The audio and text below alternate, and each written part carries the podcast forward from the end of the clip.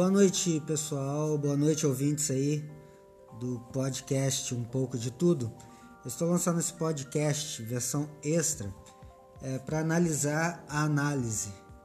É uma entrevista que foi feita no painel WW no dia de ontem, dia 10, que foi a entrevista com o título do programa O que pensa o mercado sobre as eleições. Foram convidados três cientistas políticos, é, Chris Gar Garman, Murilo Aragão e Ricardo P Ribeiro. Bem, eu queria analisar alguns pontos é, que eu achei interessantes, tá? Analisar a análise feita por eles. Bem, a primeira pergunta do debate, né, foi feita pelo William Vac, é, foi se o, o debate na Band mudou alguma coisa em relação à, eleição. É, a maioria, todos concordaram que na prática não, sendo que o Murilo Aragão ele pautou a questão das redes sociais. Está é, claro que nessas eleições as redes sociais vão ter um papel muito importante em detrimento à diminuição do, da importância das mídias tradicionais, como nas eleições anteriores, até porque nós vimos isso acontecer na eleição americana de 2016. Né? É, o Chris Garman ele pontuou que há uma grande desilusão com a política em geral e acredito que vai ser fundamental se alinhar com as demandas dos eleitores. Bem, e quais, quais são essas demandas? Isso aí a gente vai ver mais na frente. E ele está certo no, nessa pergunta, nesse, é, nessa questão que ele colocou. Por outro lado, o Ricardo Ribeiro ele citou que a população de mais baixa renda tem medo do novo e valoriza a experiência. Eles têm medo, disse ele, medo de uma pessoa despre... que uma pessoa despreparada assuma o poder e estenda a crise por mais tempo. Ele pessoalmente acredita na polarização do PT e PSB. É, o Murilo comentou também que todos os candidatos preferem enfrentar o Bolsonaro no segundo turno. Será que eles estão menosprezando o Bolsonaro, menosprezando o poder é, das redes sociais ou apenas é um discurso para tentar diminuir a importância real que o Bolsonaro está tendo como um outsider, visto que ele não é um, um candidato que teve cargo majoritário e também é um outsider porque ele não está amparado pelos, pelas ferramentas né, normais tradicionais das eleições. Só que tem que lembrar também que no segundo turno o tempo de rádio e TV serão idênticos, né? É, diz também que o eleitor do Lula, o Murilo, diz também que o eleitor do Lula não compra a ideia de combate à corrupção. Bem, isso é uma questão muito importante, né? Porque é, o que, que o eleitor do Lula compra? Qual é o perfil desse eleitor?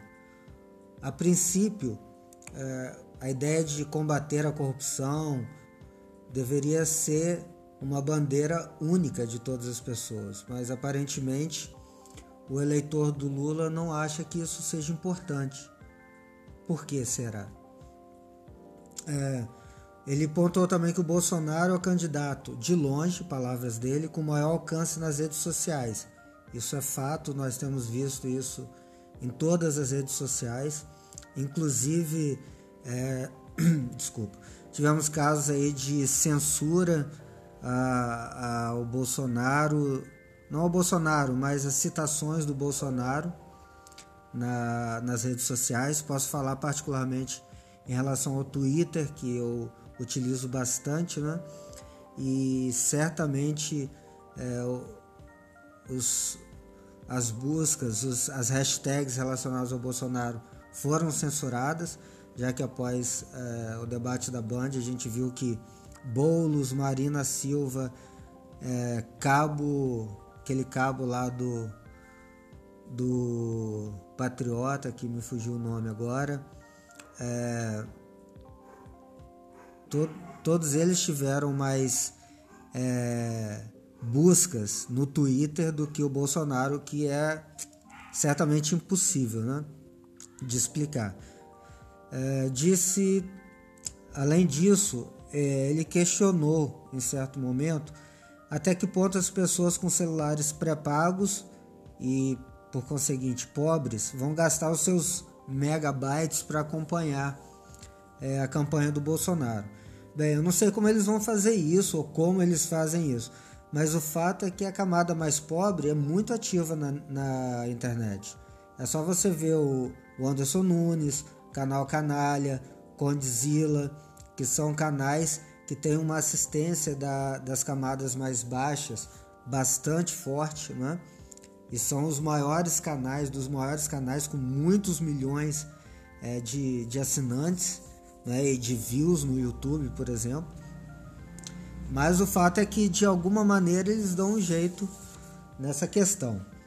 Uh, o, o Chris Garman, ele em certo momento da entrevista, disse que o candidato do PT tem chances de ir ao segundo turno, já que 20% do eleitorado se diz petista. A questão é petista ou lulista? Eu acredito que é mais lulista, porque você não vê é, os eleitores da esquerda e do PT é, clamando ao partido um candidato real, um candidato viável. Pelo contrário, eles insistem na tese de que o Lula é um preso político e que ele deveria ser candidato, que ele está sendo perseguido. Então a gente vê aí que existe mais é, uma fidelidade ao Lula do que ao PT. Não tenho dúvidas nenhuma que se o Lula concorresse pelo PSDB, ele teria esses mesmos eleitores junto com ele. Então não é uma questão de ideologia. É, muitos dizem até que é uma questão de seita que se tornou a, adoração ao Lula. E mais uma vez ele citou que estudos indicam que vence o candidato alinhado às demandas do eleitorado e que fatores tradicionais vão ter menos peso, por, por exemplo, porque o tempo de propaganda na TV e no rádio vai ser menor e a verba para os gastos de campanha igualmente menores, parece que em torno de 80% menor. Além disso, tem a entrada nesse jogo aí do fator redes sociais, que é um fator que já se mostrou, como eu disse anteriormente, importante na eleição do Donald Trump em 2016 nos Estados Unidos e que vai se mostrando importante da mesma maneira que no Brasil, visto que o Bolsonaro não tem espaço na mídia tradicional, ele conta com as redes sociais, com o ativismo dos militantes dele na, nas redes sociais e está em primeiro lugar é, em todas as pesquisas. Né? É, o, o Murilo, o Murilo Aragão, ele é, retoma a questão: qual a demanda do eleitor? E diz que cada região tem sua própria demanda. Por exemplo, diz que a demanda por segurança pública é uma que parece ser geral, o que beneficia o Bolsonaro, visto que é, o Bolsonaro levanta essa bandeira e que a própria mídia, mesmo que sem intenção, acaba promovendo o Bolsonaro, já que o tempo todo na mídia a gente está vendo notícia de assassinato, é, de chacinas e, e de violência em geral. Então, isso de certa forma reforça o, o discurso do Bolsonaro. Né? É, citou também que a demanda contra a corrupção e também pelo emprego são demandas aí que têm tido é, bastante repercussão. Já o Cris, continuando aí nessa questão da demanda, ele pontuou também que quando se analisa essas demandas de maneira regional, ele, você percebe que no Nordeste o tema de corrupção é menos importante do que no Sudeste e no Sul. E aí chega é, a parte que eu gostaria de, de destacar. É, depois eu não vou, não passei mais do que esse momento da entrevista, que foi por volta de 30 minutos. Né?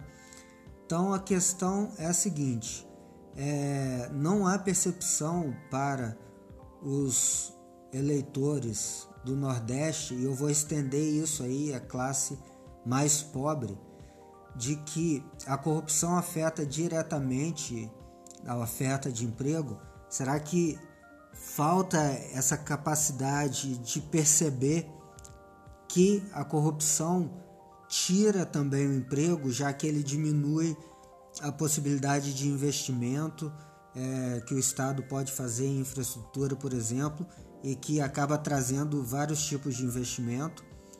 Ou então ele tem aquele pensamento: se eu estiver empregado, eu tolero a corrupção. Bem, eu acredito que é um pouco das duas coisas, né? Você tem é, essa essa noção, mesmo que vaga, que mesmo sem entender os mecanismos de que a corrupção afeta a oferta de emprego de alguma maneira, mas também tem aquela questão é, do imediatismo, né? A pessoa que está numa situação mais vulnerável, ela precisa comer, ela precisa morar. Essas são as questões principais é, da classe mais pobre e, e aí por isso também o Nordeste entra muito forte nisso, visto que é, a renda per capita do Nordeste é muito menor do que a do Sul e do Sudeste. Então existe essa questão realmente. Existe muitas pessoas de má fé. É, eu até colocaria aí, por exemplo, é, uma boa parte dos 20% dos lulistas, né? Porque se você segue defendendo um cara que está preso legalmente em primeira e segunda instância e ainda vê nele uma pessoa que pode fazer algo de bom depois de tantas coisas que ele o partido dele fez contra o, o país, então eu só posso acreditar que existe uma má fé é, nesse ponto. Mas também existe essa questão de que é, a corrupção talvez seja percebida vagamente como uma causa de desemprego, mas ao mesmo tempo a pessoa precisa comer. E, e aí aquele cara que talvez é, leve um pouco de dinheiro para ele acaba de alguma forma oferecendo emprego para essa camada mais pobre, mesmo que em detrimento do desemprego da classe média, né?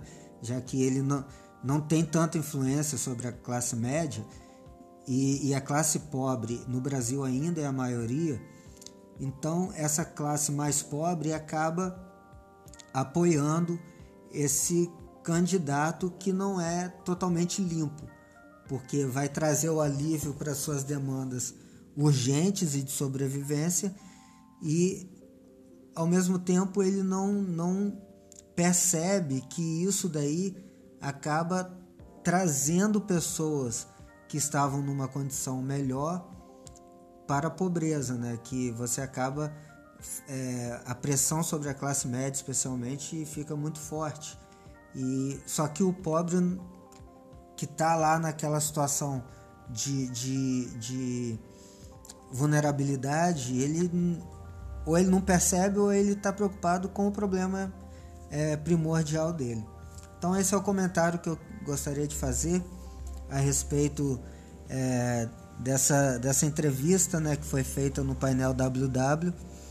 Agradecer a vocês mais uma vez por ouvirem até aqui. Eu espero em breve poder participar com mais pessoas nesse podcast. Fique ligado, amanhã tem mais um episódio do podcast, porque eu prometi pelo menos um por dia. Espero vocês lá. Grande abraço, boa noite a todos. Aqui foi Cristiano Alarcon.